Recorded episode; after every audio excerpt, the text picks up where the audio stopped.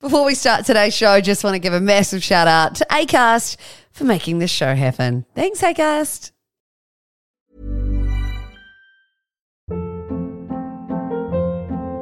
Hold up. What was that? Boring. No flavor. That was as bad as those leftovers you ate all week. Keke Palmer here. And it's time to say hello to something fresh and guilt-free. HelloFresh. Jazz up dinner with pecan-crusted chicken or garlic butter shrimp scampi. Now that's music to my mouth. HelloFresh. Let's get this dinner party started. Discover all the delicious possibilities at HelloFresh.com.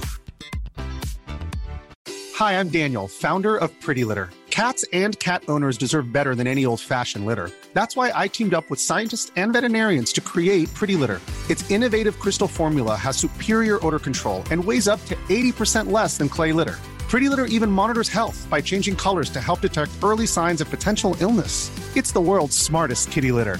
Go to prettylitter.com and use code ACAST for 20% off your first order and a free cat toy. Terms and conditions apply. See site for details.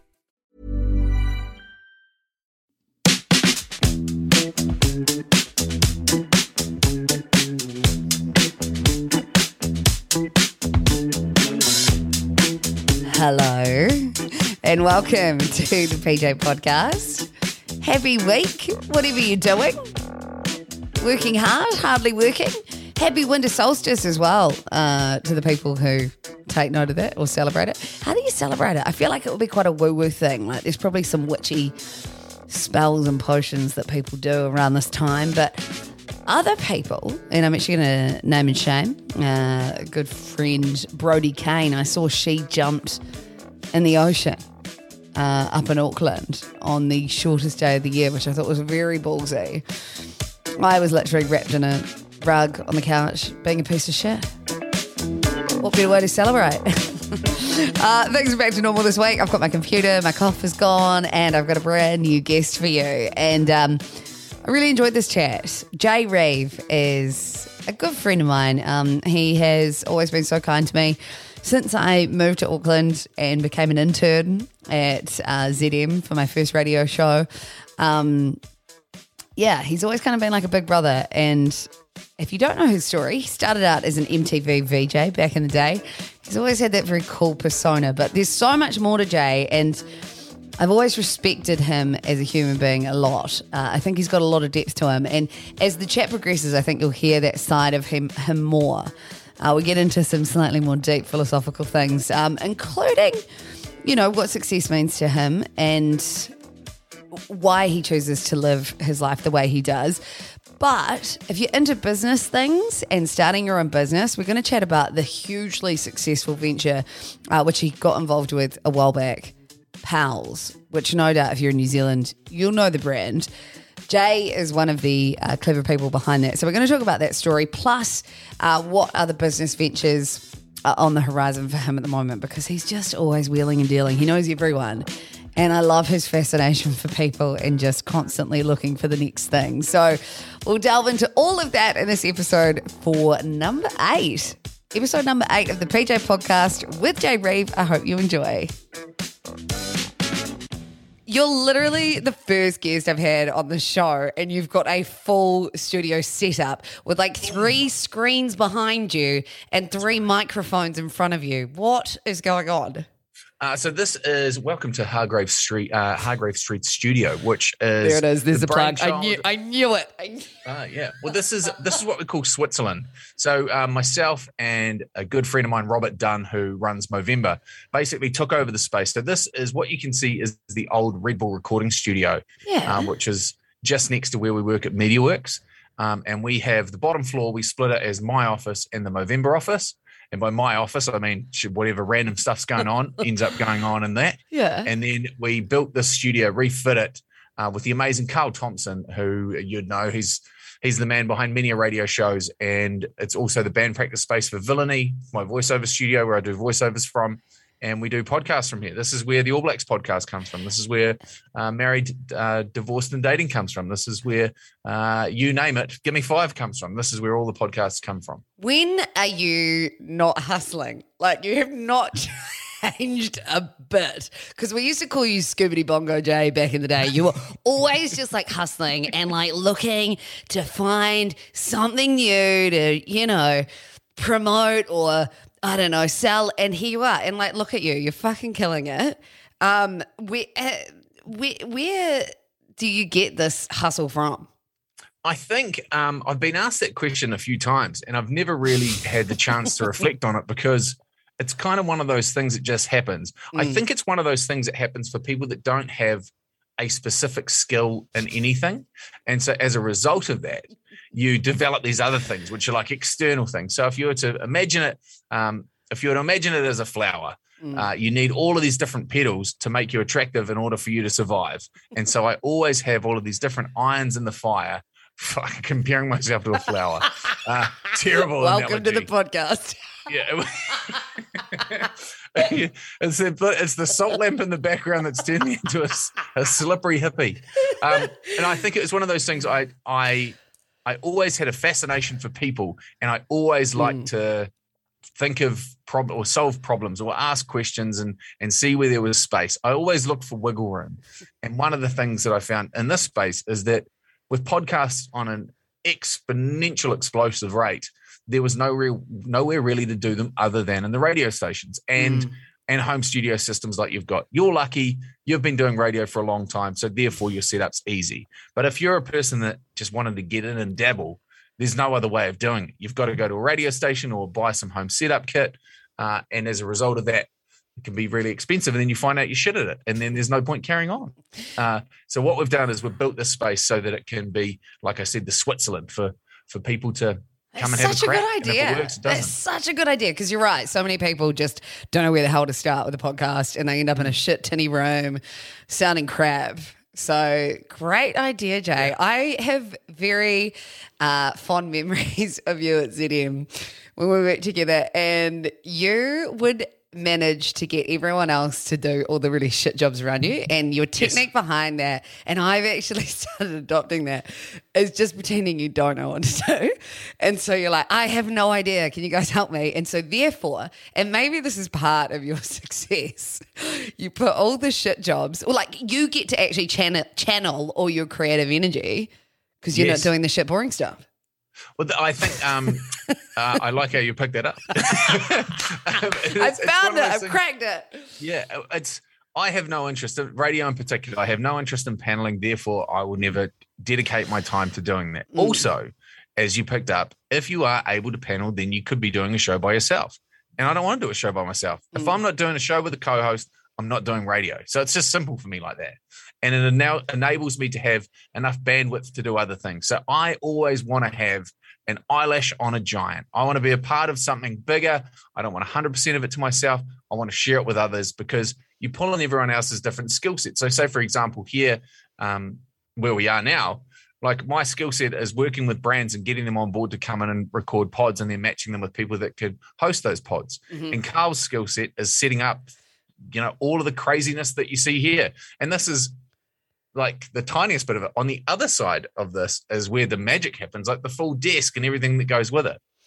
So partnering with people that know what they're doing. Pals is exactly the same. Yeah, I was going to say, like, what role do you play in that whole Pals picture? Because just for anyone at home who doesn't know what Pals is, it's basically the most successful RTD to come out of New Zealand. Basically, they emerged when everyone was looking for a very low sugar alternative when it comes to a little summer RTD. And Jay managed to get his fingers in the pie. So what is your role? Yeah, so to bring it back a few more steps, so Pals started its life as a brand called Master of Ceremonies, which was a wine company. And so at the time, we were in Bali, and my buddy Matt Crowed, who's one of the owners, said, who's one of the owners now, who was working in the wine industry, said, hey, we should start a rosé company. Your wife Anna, this absolutely loves to drink it by the truckload. Why don't we subsidize her drinking by basically starting this company? Perfect. Which, not in so many words. So we started a rosé company with some friends of ours, and it was good. Like it ticked along, but it's, you know, it's hard. We were contract growing, contract wine manufacturing. There wasn't massive margins in it, so it just basically washed its face. And then we bought on our new business partner, our CEO, Nick Marshall, who is just a tirelessly hard worker. And he was like, oh, well, let's have a look at what else we could do within this business to differentiate it. So we looked into what a rosé spritz would look like, which is sparkling water with rosé. And then we could sell that in 6-packs in the supermarket. And we're looking at putting it into cans. And when we're going through the process of getting the formulation of flavors, the guy that was doing the formulation was like, you guys should think about doing an RTD. Mm. And then from there, we rolled into Pals. I guess the long story short, now the Pals is what it is. It's a brand that a lot of Kiwis have adopted. And I guess our role within the business, Matt and Nick, directors and day-to-day runners of the business. The initial role that Anna played within the business was to get it out there because she was the target demographic and had more eyeballs than anybody. Mm-hmm. It started a snowballing effect. And then I guess my role within the business is also to support that. I've got a media arm so that I can kind of navigate that part of the business, but also finding new opportunities. Like at the moment, I'm trying to think about what I can say without giving too much away. We're looking into the way that things and how things operate within the space. Right. We're looking into new ventures in which we can be a part of and how we can differentiate ourselves. There is a lot of interest in and around the NFT market, not necessarily holding up a power scan and going, this is an NFT, but developing a system and a community and a network in behind that. And then it's the greasing of the wheels, business opportunities, reaching out to bar owners that I know and what we've got in Australia and what we've got overseas and looking forward. So we all kind of play our part, mine being by far the least out of all the partners.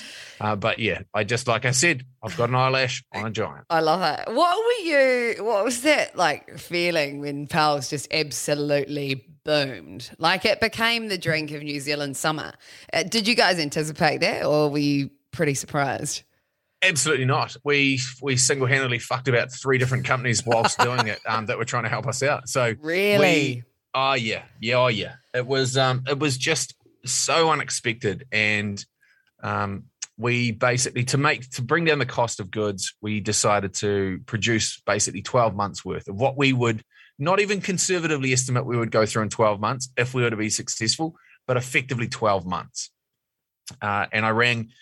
when we got our first cans done, when we got the first mix done, I filled up my truck with them, and I'm from Mount Maunganui, and I drove down, and a friend of mine, Dwight Harvey, him and his family own a bunch of super liquors in Mount Maunganui, Papamoa, sort of Bay of Plenty, Coromandel. And I rang him, and I said, Dino, I'm coming to yours, and I've got a truckload of piss. And he goes, I don't care. We've got no space for it, nor do we have any sort of inventory done on this. And I said, well, it's too late because Anna's already told everybody the first place they can get it is at yours. And we literally had she gone like live on social? Yeah, we turned up and there were basically people pulling it out of the back of the truck, scanning it at the store and walking out with it. So it kind of kicked off. And what we thought would go through in 12 months, we basically sold out of in 6 weeks. Wow, shit. And so did the team, did you have to like grow the team quite quickly due to the fast growth, or was it just you guys?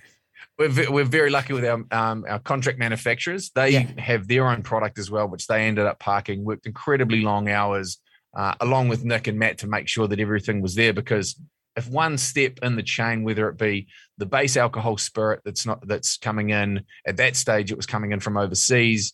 The guy that was bringing that in, we kind of blew his business to smithereens, not in a good way because he didn't have the space to hold as much as we needed. So we had to change suppliers. The manufacturers were like, we just don't have the capabilities. Like we're falling behind and we've got all these other contracts that we need to kind of, we need to sort of stick up for as well. We can't just walk away from these other businesses. So everyone kind of did their part, managed to get it through. And then we grew sort of fairly organically from there, I guess. We've got a good friend of ours, my old next door neighbour from Mount Maunganui, April Wavy, who looks after all of our accounts. We managed to poach the original Diesel Weasel, Jonty Holmes, who is our kind of events guy, absolute chaos human, but just a phenomenal operator as well. And they just take, I guess, the stewardship of Matt and Nick and how they run the business quite seriously. And they work incredibly hard. The boys work. Put it this way, they haven't had days off since it began. Wow. And understandably. yeah, Nick was working out of a one-bedroom unit out the back of a garage that a friend of his owned, and then Matt walked away from a job that was massive, like massive, to go all in, and paid himself less than minimum wage to get it up and running. And obviously it paid off, but without the hard work and the punt that the boys took, we just would not be here. So, like, what does your week look like in terms of all the work you do, and like percentage-wise towards Pals, percentage-wise with your radio show, percentage-wise scuba-debonging with all the brands, you know, you've got your podcast. Like, how does that sort of, like, how does that distribute amongst the week? So to give you today. Okay. So today is as an example. Yep. Today my alarm went off at 6:30. I'm training for a fight, and I haven't been able to move for the last 3 months because I had my sternum chopped out and a secondary staph infection. So I've had a pipe hanging out of my chest. So less than an ideal start to a fight camp when you've never had a fight before. What, like, are you talking boxing fight? Yeah, boxing fight. Epic. Which I'm excited about. So this is the year to challenge myself and do new stuff. And so to get my lungs back in action, I've been going through these big breathing exercises. So I go through about 15, 20 minutes of breathing exercises and about 15 to 20 minutes worth of stretching just to try and limber things up so that my body doesn't break down when I get going. Yeah. And get my kids up. We go get them all sorted for breakfast, make their lunches, get them ready for school. And then at 7:30, I had to be at a RM Williams shoot riding my Harley Davidson. And so we did. It is the most Jay Reeve thing. Yeah. And so finished up that shoot and went straight back into the office here, which I got into at about sort of 8:30. And I was in an interview with a young lady who's doing a PhD in the effects of social media influence on mental health. So I had an hour and a half interview with that before racing off to catch up with my good friend Jules, who owns Two Islands, because we're launching, myself and Jeff Ross and Finn Ross are launching a new company called Carbon Z, and they're one of our clients that are onboarding in this new aspect of carbon trading, which has got me really excited. Out of everything I'm doing, this has got me the most excited. Wow. You're constantly looking into the future, eh, and what opportunities are coming up.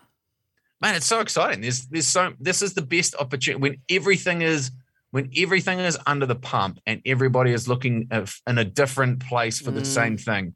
It's where you can get ahead. But out of everything that I do, that business, Carbon Z, is the thing that excites me the most because, A, I get to work with Jeff Ross and his son, Finn, who I've idolized Jeff since he started 42 Below. And Jussie, his wife, is just a phenomenal operator. Now they are farm custodians of Lake Hawea Station, which is just paradise. Wow. So getting to work with those two is just phenomenal because the whole family are just amazing brains.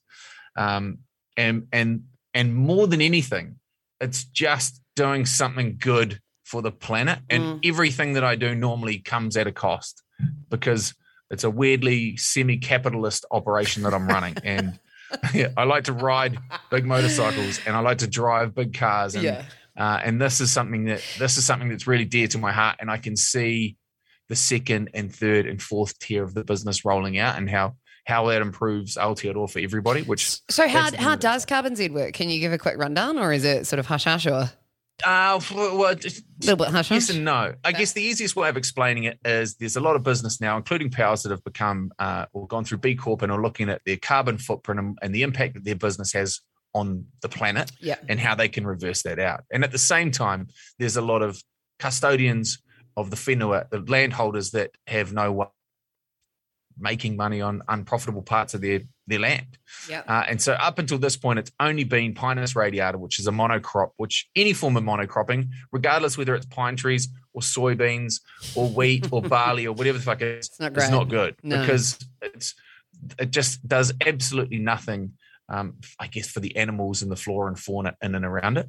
Yeah. So what Carbon Z is a platform where if you are a landholder and you have virgin native bush or are doing some restoration or restorative wildling planting, then you can partner with a business on a platform like Sharesies and you just match and trade. And that's basically what it is. And we take a percentage for the transaction that goes through the middle. And it's the technology in behind it and how it enables landowners to make money for doing something great for the rest of the nation. Say, for example, you've got a farm where you are would be a classic example. 10,000 hectares of virgin native bush with a little bit of farmland scattered in between it, which is normally used for, say, dry stock or fattening sheep, or you've got big big lambing setups or whatever it is. If you've got all that virgin native bush, which is doing nothing, you're not going to put a bulldozer through it because that looks beautiful. So beautiful. But you can't actually get anything back from it. So if you were to partner with us at Carbon Z, we can link you up with a business that wants to get your carbon credits, buy them off you at the rate in which they are.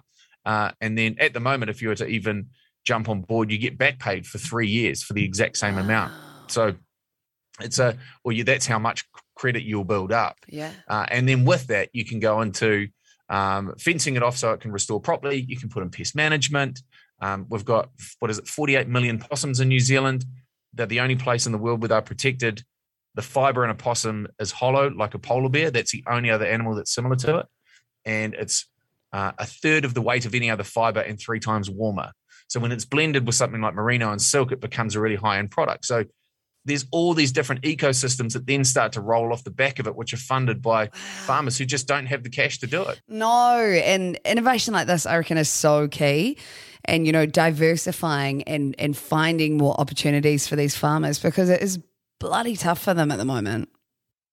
Yeah, so that's why it sort of excites me to be a part of that space. And the businesses that I've spoken to about it that are coming on board when we launch end of next month, end of June, are really fizzed about it. And Jeff and Finn have done some phenomenal work. Finn's an amazing guy. He's doing his PhD on the carbon sequestration rate of seaweed. Like, oh my God, there's the high five. The bloke's unreal. Grab her. Bring him on. Yeah, well, I'm literally a PA. It's so farmer.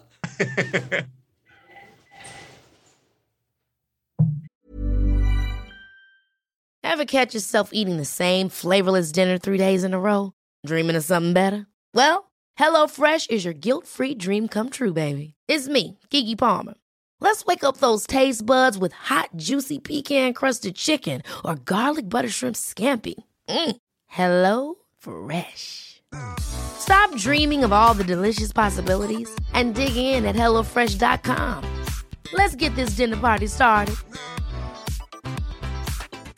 Quality sleep is essential. That's why the Sleep Number Smart Bed is designed for your ever-evolving sleep needs. Need a bed that's firmer or softer on either side? Helps you sleep at a comfortable temperature? Sleep Number smart beds let you individualize your comfort, so you sleep better together. JD Power ranks Sleep Number #1 in customer satisfaction with mattresses purchased in-store. And now, save 50% on the Sleep Number limited edition smart bed for a limited time. For JD Power 2023 award information, visit jdpower.com/awards. Only at a Sleep Number store or sleepnumber.com.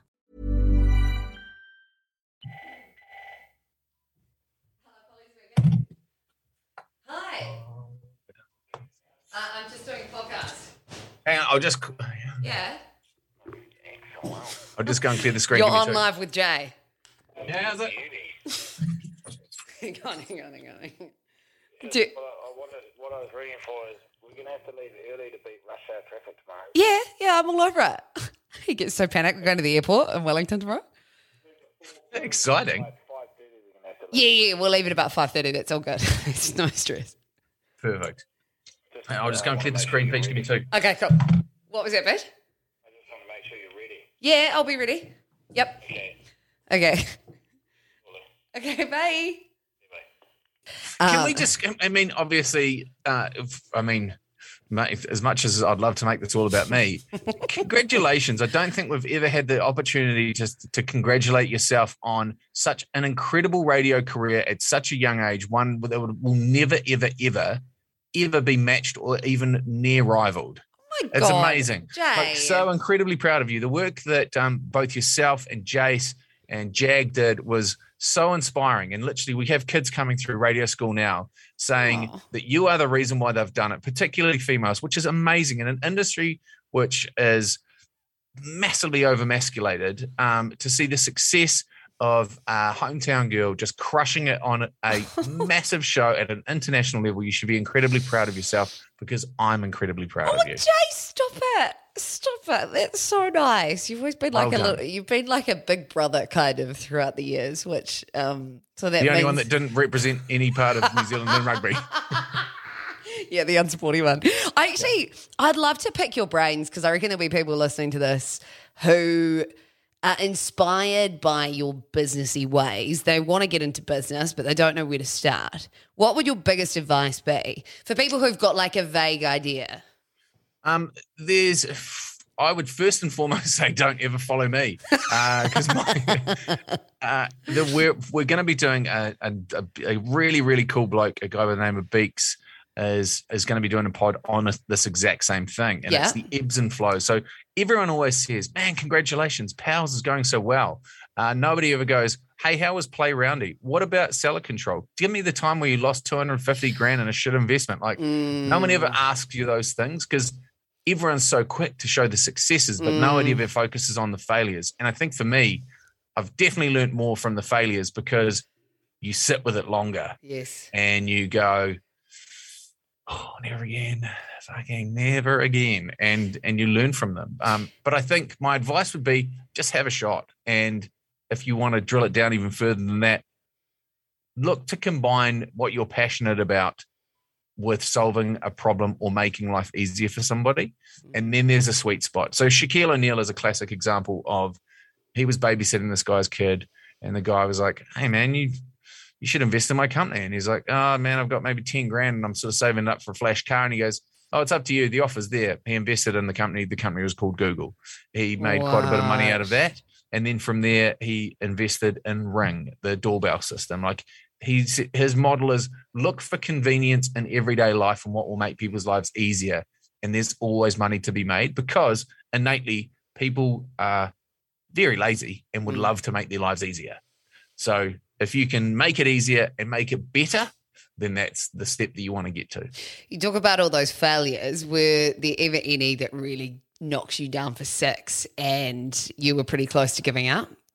I think by far the biggest, never not getting up, but just really doubted myself, because we were working together. I have a very high self-opinion of myself, which kind of is like as a protective shield, you know. I want to talk about that actually. Yeah. Like I always go, man, I can do anything. I can do anything. But it's a facade, because there's never anything behind it. And and I'm incredibly lucky. Like I've always been blessed. Like I just rolled into radio. I never went to radio school. I rolled into TV. I'd never done any presenting platform stuff. It just came to me really easily.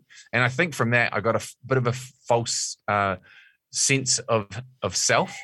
And then when I had the opportunity to test it business-wise, I just trusted everybody in business and that it was going to work out for the best. And I'd say there was a business that I got into that I've now kind of offloaded, which was a great concept, but it's just the due diligence of never doing business before, trusting somebody, getting into partnership with somebody on an unequal footing, left me feeling really bitter.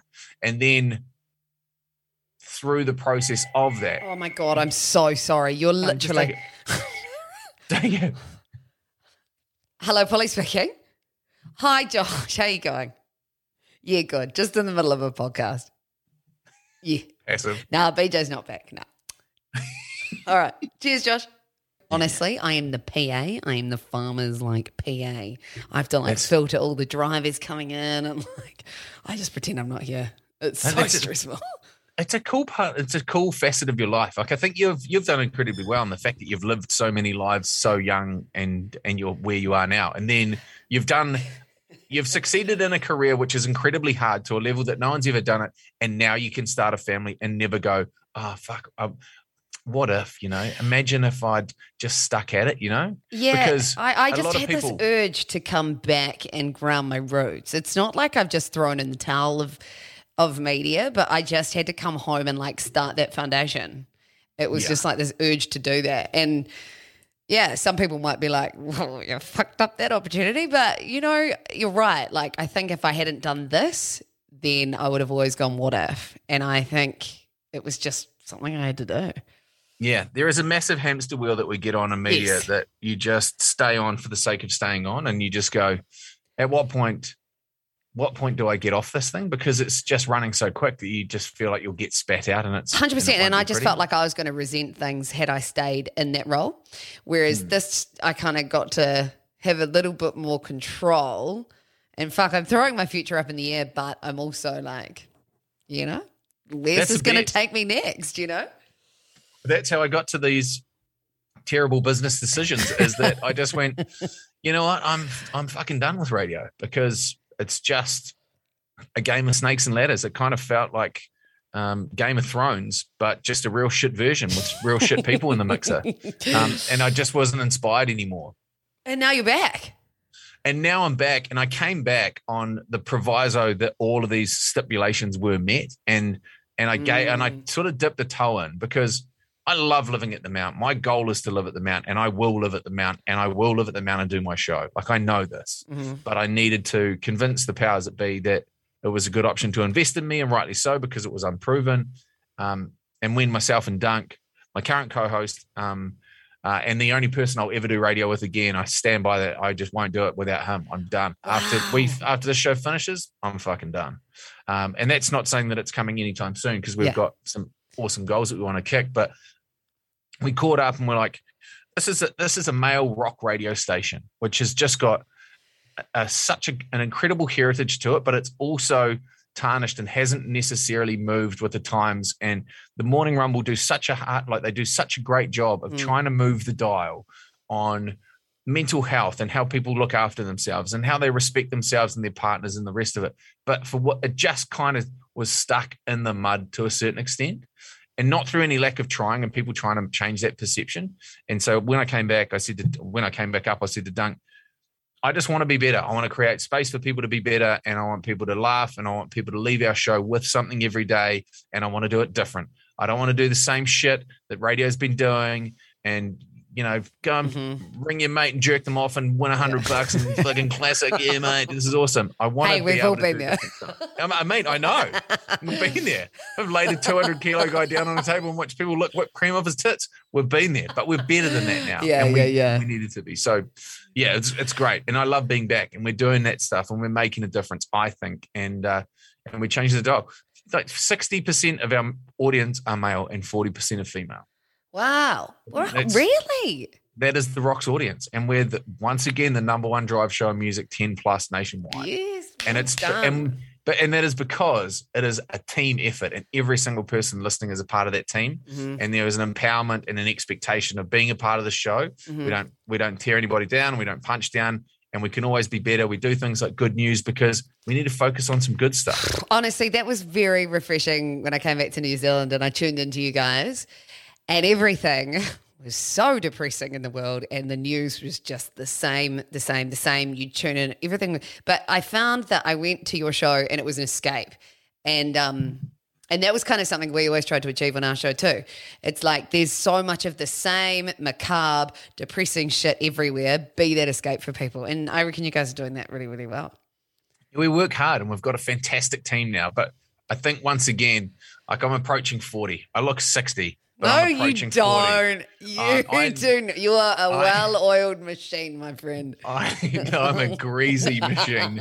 I am not expecting a single cent back on this rental. I will. The deposit is not coming back. I will throw them the keys quite happily and say, charge the fucking card. I'm done with it. As you get older, you start to reflect. So basically up to the age of 40, this is how I think of it, you front load all of the information that you get. And then in the next 40, because hopefully I get to do another 40 after this, you get to play every experience off against something that you've already learned. So you don't know everything, and you never know everything. And everyone that tries to act like they do. They don't. They just fucking don't. And I love learning, and I've learned more in the last 8 years than I have, and I reckon the 15 to 20 prior to that, because I've just got a desire for it. I read more, I listen more, I talk more, I enjoy this. Like I'd love to be sitting in a room with you having this conversation. I know, me too. That's the dream down the track. Maybe I could team up with, what's the name of the studios again? Hargraves. With Hargrave Street Studios. Yeah, maybe we could team up and we could have like a special studio here in the Wairarapa. Why not? That? Why not? This can link to any MediaWorks studio throughout New Zealand. Amazing. And there's one there. Yes, there is.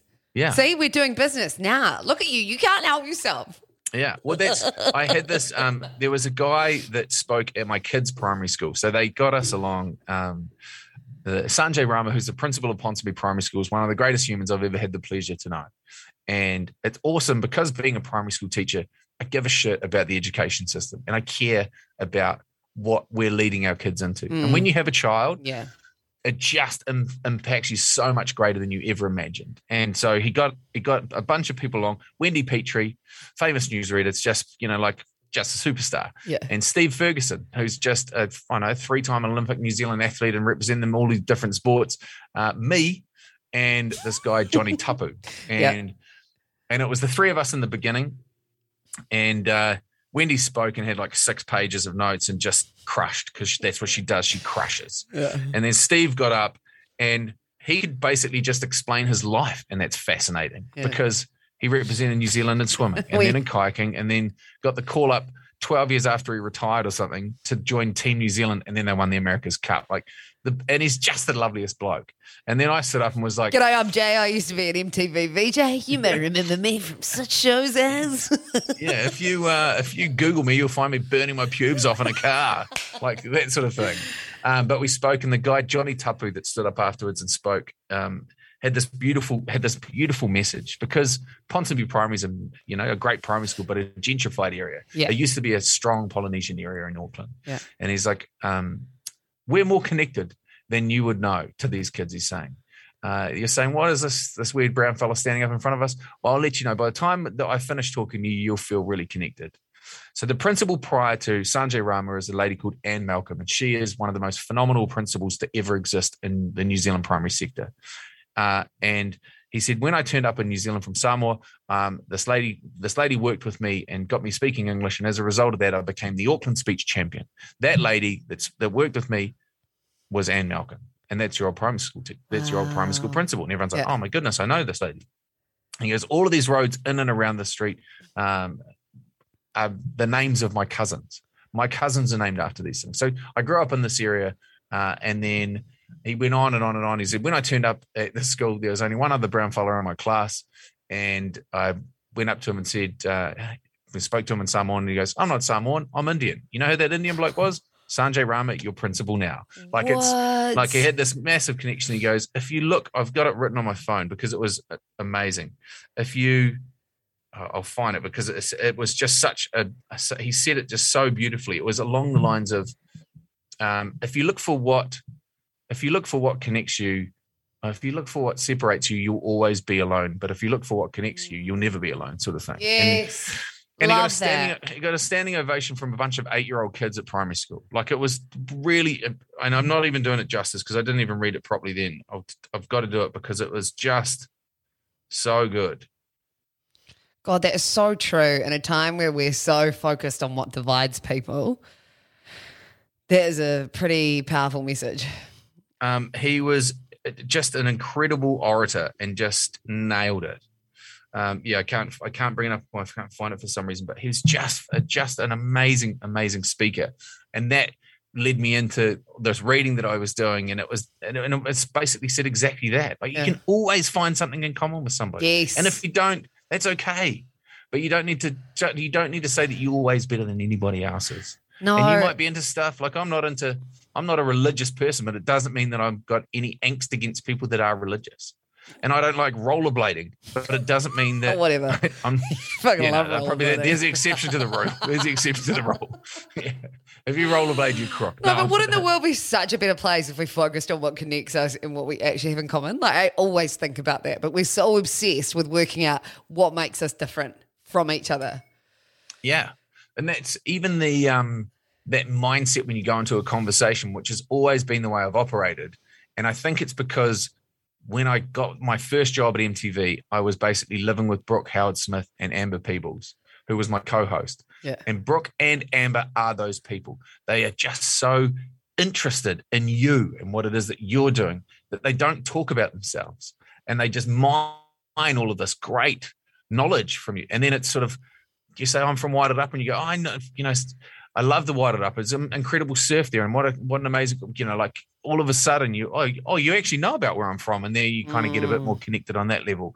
And then Barry, Barry went to school together. You know, like you can find these links if you look for them, yes. But a lot of people just don't, because when you live in a city like Auckland or in a big city, full stop, you see people as traffic or as a fucking person in front of you on your job that you need to stand on to get a pay rise, or the reason why you're lining up in a queue at the supermarket, instead of sitting in traffic, following a car that is delivering their kids to school, yes. and laughing about the summer holiday that they had, or the person that you're standing behind in the queue is buying lunch for his wife so he can drop it off to her and give her a surprise, or the person that's at your work is really struggling at home and could do with a friend, and you smiling at them instead of telling them to go fuck themselves will completely change their year. Like, that is the way that I think. Yes. And it makes us human. And yeah, that's powerful, Jay. You've always been a very philosophical. I think you are quite spiritual deep down, aren't you? You always try and bend me into this. You are. I know it's in there. Dream catcher, crystal shit. I love Bali. I love Bali. Yeah. Well, when someone's, you know how you said you've got to come home. Like I feel a massive draw to the ocean and to the mountain in particular. Like that is my Turanga Waiwai that everyone speaks of, you know, and you don't get it unless you've been overseas. And the success that you experienced overseas, most people, the trappings of that, the finance that you were accruing in that role and the place in which you were living and the stardom and this, that, and the other thing didn't mean shit to you, and you wanted to come home. Like, that is when you know that you are you and you are comfortable with you. And a lot of people aren't, and I think that I am. Like, I know who I am. And I don't – what anyone else thinks of me is inconsequential. Like, I just – literally in the nicest way. I had a chat with someone the other day and we were talking about this, and I was like, but I reckon everyone does care. I sometimes reckon the ones that do care the most probably project that they don't care and they don't give a shit. Do you genuinely not care? I don't, because a good friend of mine, Carl Tiny Whiting, who is also a weapon. He got picked out of school by Sir Peter Blake to join Team New Zealand as a 16-year-old. Like, he's a four-time world champion or three-time world champion, three different sports: sailing, road cycling, and ultra heavyweight Brazilian jiu-jitsu. He looks like a gang member covered in tattoos up to his head. And he said famously, because this was the path that he took, the man becomes the myth becomes the legend becomes the downfall, and the downfall becomes the learning. And so that's the cycle in which you work in. So the example would be, people might think of me as Jay, the guy that promotes corn on Instagram.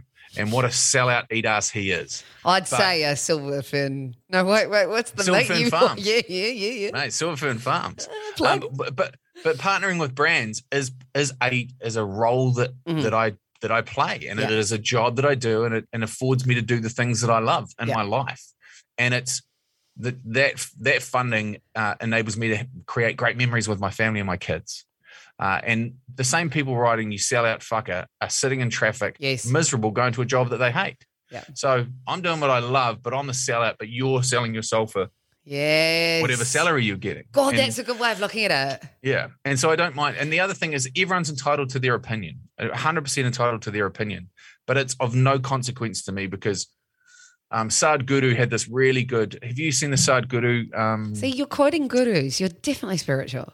No, he's a great chat. He talks about it and goes, you're in charge of the way that you feel about things. I could say, PJ, you're a piece of shit, nothing, never going to amount to anything, fucking loser, that's this, that, and the other thing.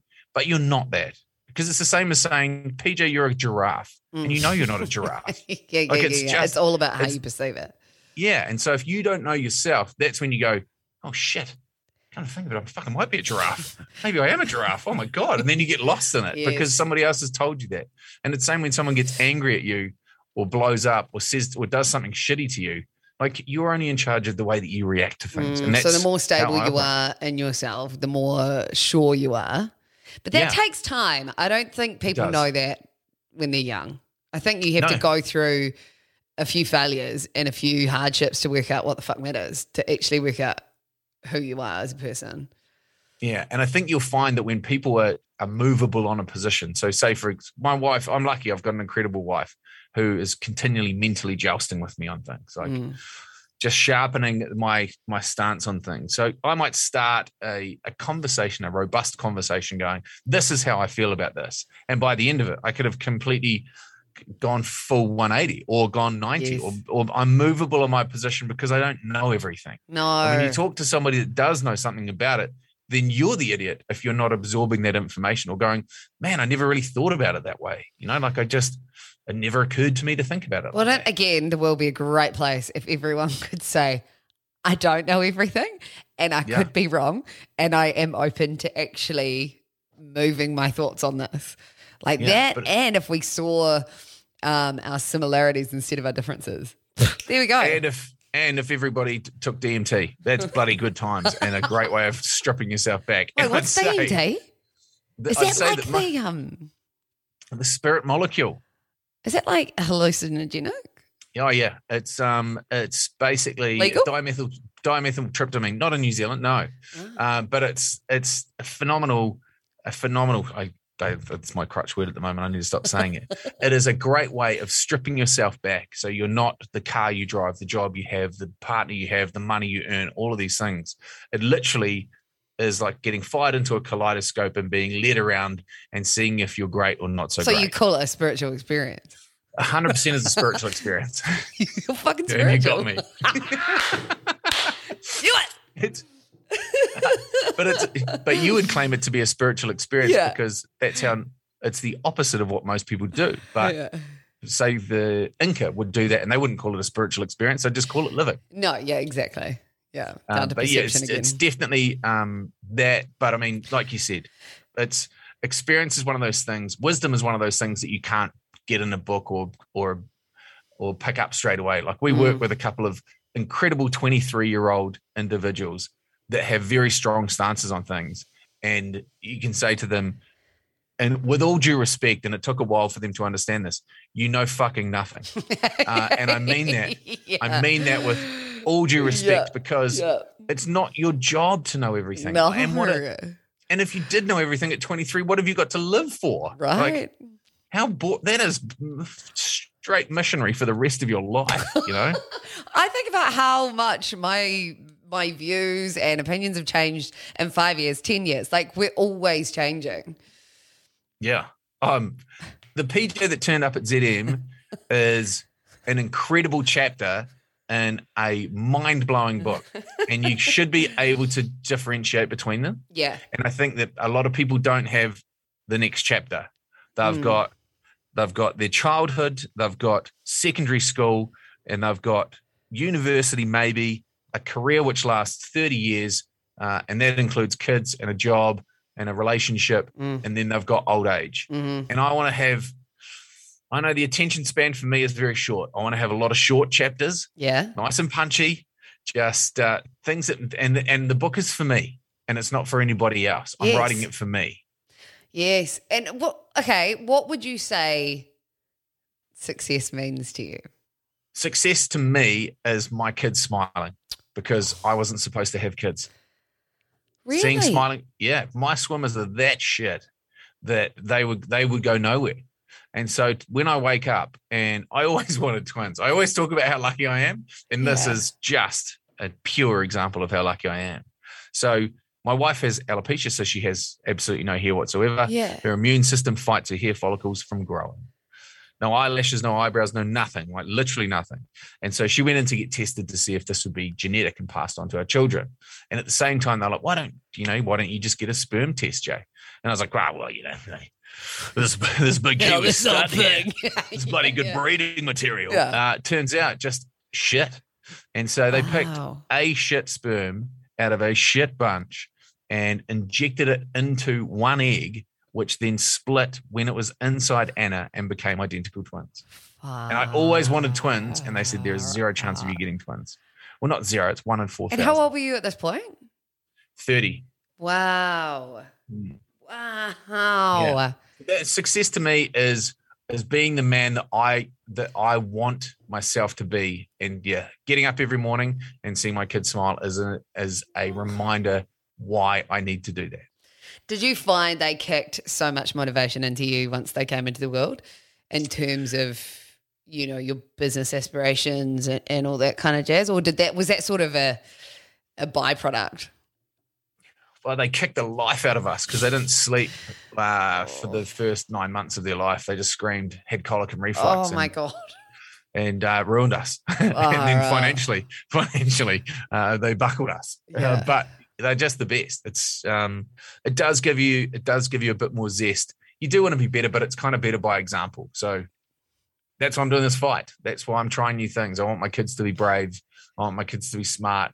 I want them to care about the environment. I want to pass them a legacy. I want them, I don't want my kids to go, Mum and Dad own Pals. Like, that's I mean, great. That's pretty cool though, especially when they turn 18. Cool. That'll be cool.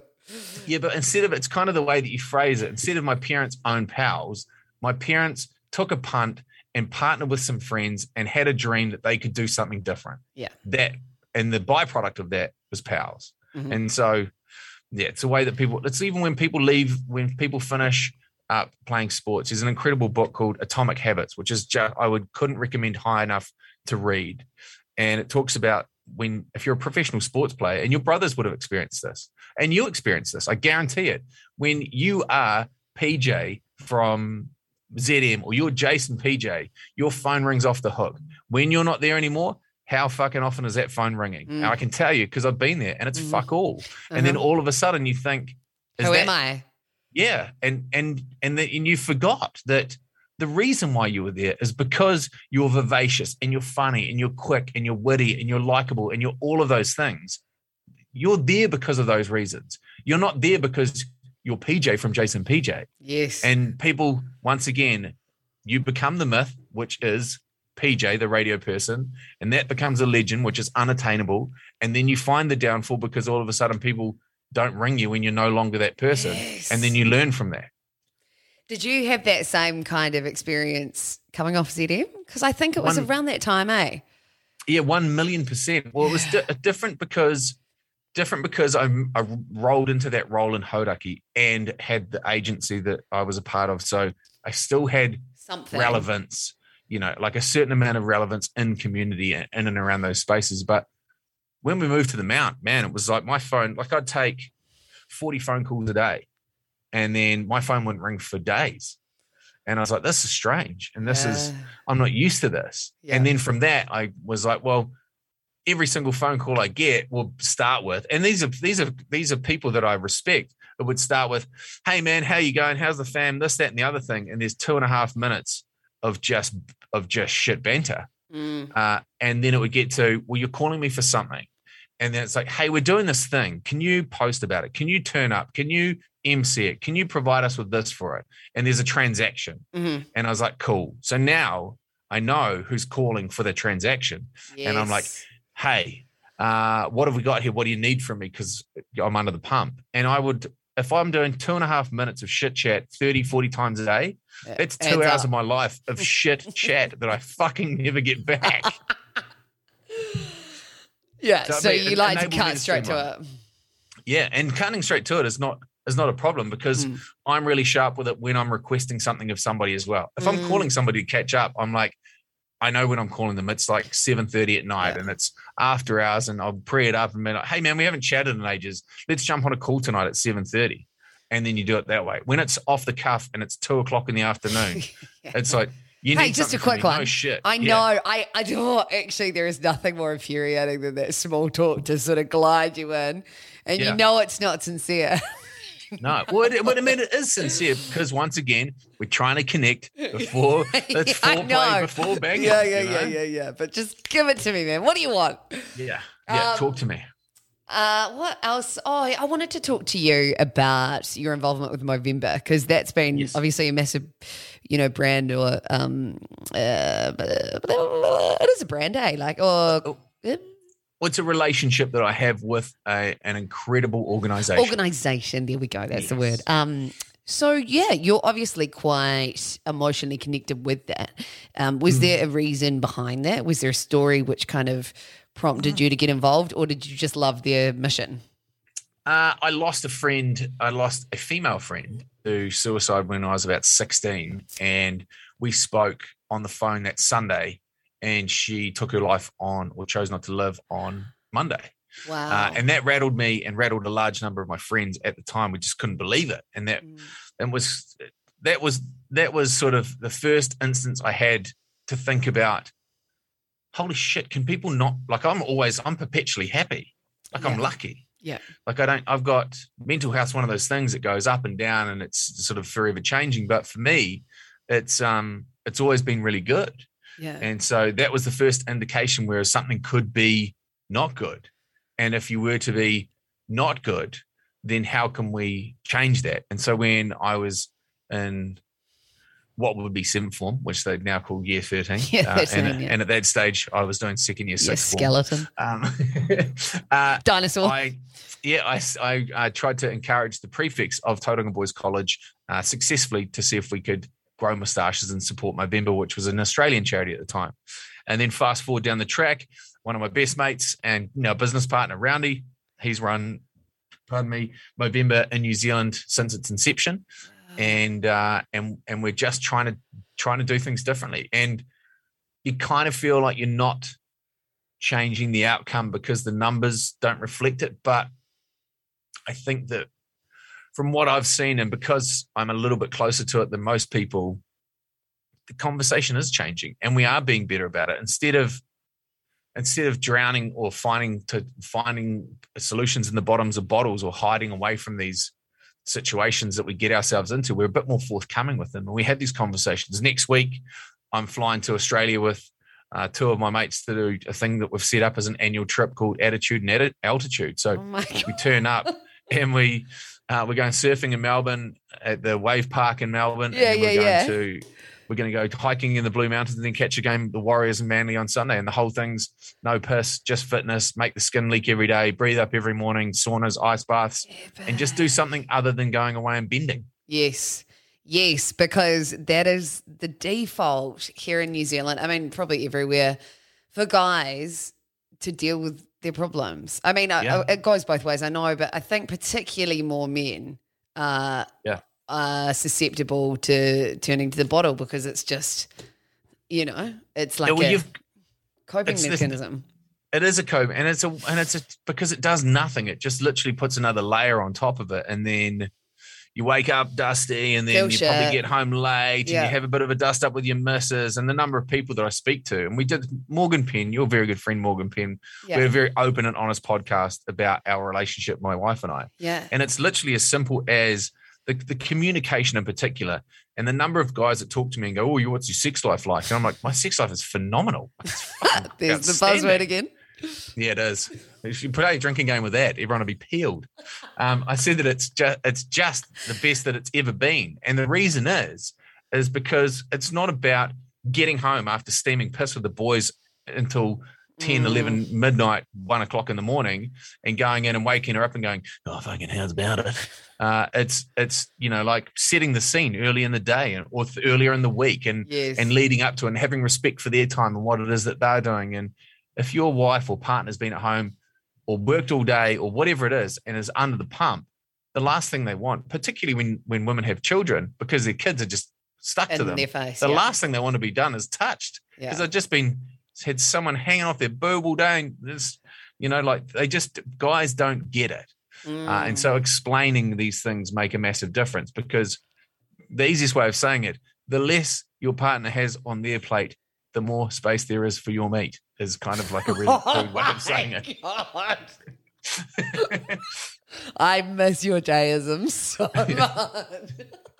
But it makes sense. And I think we're very good at pointing out problems, like, suicide numbers are terrible in Pacific Island and Māori and across the board. We lose a good Kiwi man every single day to suicide, and mental health is, we need to raise funds and we need to raise awareness. We do need to do these things. But I think you'd be really hard pressed if you walked up to anybody in New Zealand and were like, hey, did you know that we've got a problem with, mental health in New Zealand as a whole? I don't think you'd find anyone go, what, really? Yeah. That's the first I've heard of it. Like, I think everyone's acutely aware of the problem, but nobody's offering a solution. And so what is it? Instead of going, hey, man, I'm shaking the bucket and trying to raise some funds, or I'm You know, like, it's great that people do all of these adventure challenges, and I'm going to go and peel spuds for 16 days in a row for men's mental health. Great. But you know what's even better is, instead of doing that for 16 hours, why not for the next 16 days, call your friends each night, a different friend, and have a deep and honest conversation with them, an open and honest conversation with them that lasts more than just, how was your day? Because it takes about 3 days to get to that level of conversation when you're hanging out with your mates. And you can't do it on the piss properly. So go away and do something where you're actually getting a sweat on and getting some level of achievement. And that's hence the attitude and altitude, which we came up with when we're on a bender. Go figure. How would you suggest ways of encouraging your partner to, like, if you know, if people are listening and they've got blokes in their life or whatever, and that is still their coping mechanism, going to drink, and you just know that there are better ways, whether it is Wim Hof or sauntering or all those kind of things that don't take a toll on your body the next day. How do you suggest introducing them into their lives when it's something quite foreign? I think that there's a big change coming through a lot of males' lives, and they kind of get to the age like me and go, geez, I'm not actually bulletproof, and I've just hammered piss for the last 30 years, and it's probably not putting me in that great a stead.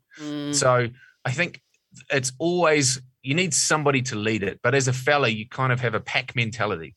It's not hard. Like, I could literally, whatever tonight is, Thursday night, I could within 5 minutes find somebody that wants to get absolutely buckled and go on a 3-day bender. Like, I have those friends, and it's great. Trust me, I love a bender as much as the next person. But if I did it every single weekend, which everybody does, then it loses its sort of, I mean, if it's meant to be a special occasion, it definitely loses the, I guess, the specialness. Yeah. If you had champagne for breakfast every morning, you would lose it. And that's why I think if you could suggest other ways of kind of getting together with lads, and that's, it could just be that. It could be a fishing trip. It could be a hike. It could be, hunting's a good one because you get out there and you actually have something to show for it. But even something as simple as having a routine that is something other than hammering piss. At what age did you start reassessing your weekends? Because, I mean, it's so common. It's embedded in our culture. It's a hard habit to break until it's too late. Yeah, and it's part of my job. My job is a social job. And in New Zealand, if you don't have like a tin in hand, like people are like, well, what's going on here? Richie McCaw's got a great way of dealing with this, which puts him in the absolute shooting box for it. He's got a 2-beer limit, and you got 2 beers. That's boring as shit. So the rationale behind it, and this is what I found fascinating, is you turn up with 6 beers, so you're contributing. Mm-hmm. And you pull one out and you crack a beer and you cheers your mates and say, hey, mate, it's good to see you. And you have a conversation leaning around a beer. And then the second beer, once you've had the first beer, you go, hey, I'm getting a beer. Does anybody want a beer? Oh. And then you turn up and you give everybody a beer. And so then there's kind of the gratitude of being in that friendship group, and there's a servitude to that. And then you have the beer and then you finish up. And someone goes, hey, do you want me to get you a beer? And you go, nah, mate, I'm driving. And I've got the missus and kids here and I'm driving tonight. And then no mate is going to say, go and hammer some more piss and drive your missus and your kid home drunk. Yes. And so he's been social. He hasn't pushed it too far. As a result of that, he can leave at whatever time, whether it be 1 o'clock in the morning or at 8 in the evening.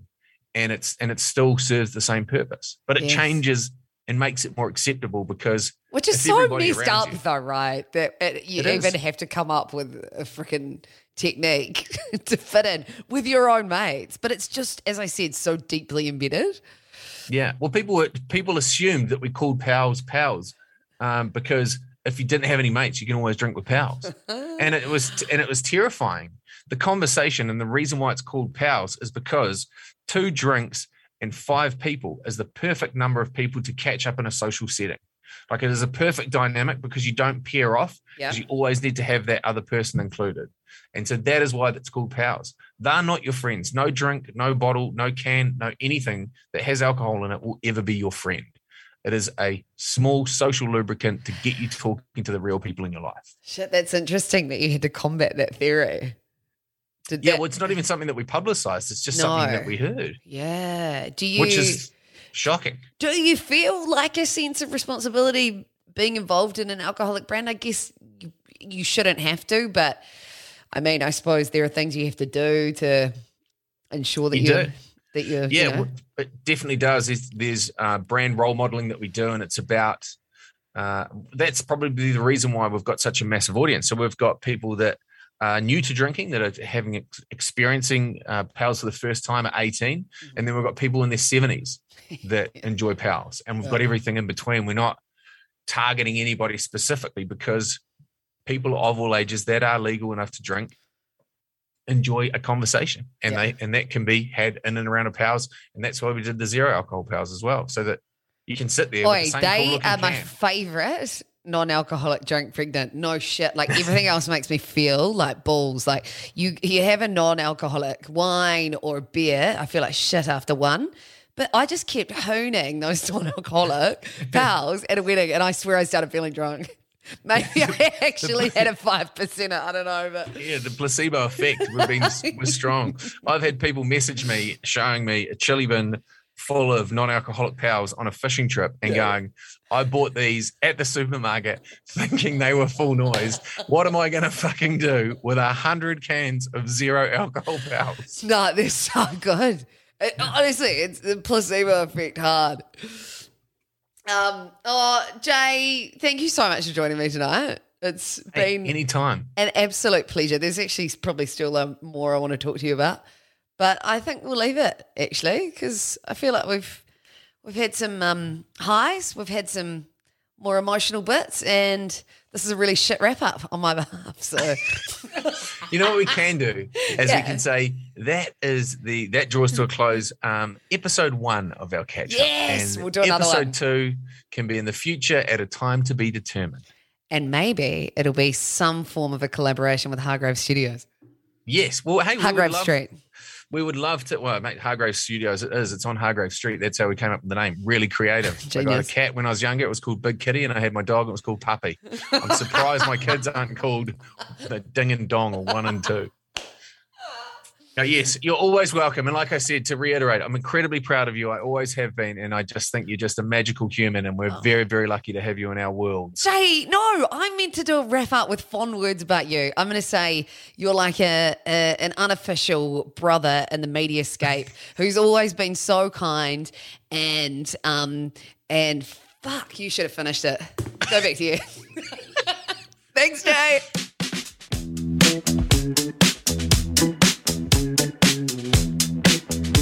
Well, there was a man. His name was Jay. That was episode 8 with Jay Reeve. Hope you enjoyed that chat. As you can tell, as the chat progressed, it definitely got a little bit deeper, and I love that side of Jay. I really do enjoy him as a human being. I hope you did too. You can catch more of him online. I think he's at the Jay Reeve on Instagram if you want to give him a little follow. Thank you so much for joining me for another episode. And don't forget to subscribe to the PJ Podcast if you haven't done so already. Leave a review, and I'll see you next week for episode 9.